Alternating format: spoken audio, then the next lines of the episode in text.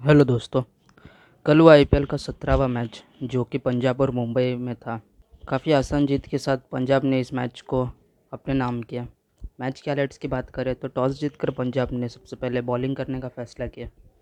Mumbai Indians की opening काफ़ी ख़राब रही, जहाँ पर क्विंटन डिकॉक जल्दी ही अपनी विकेट गंवा बैठे। फिर रोहित शर्मा जो कि काफ़ी अच्छी पारी खेली, उन्होंने 63 रन बनाए और उनका साथ देते हुए सूर्य कुमार यादव ने 33 रन बनाए, लेकिन उसके बाद पूरा मिडल ऑर्डर लड़खड़ा गया और कोई भी अच्छी बल्लेबाजी नहीं कर पा रहा था। इसी के चलते मुंबई इंडियंस सिर्फ़ 131 रन ही बना सकी और 132 रनों का टारगेट दिया।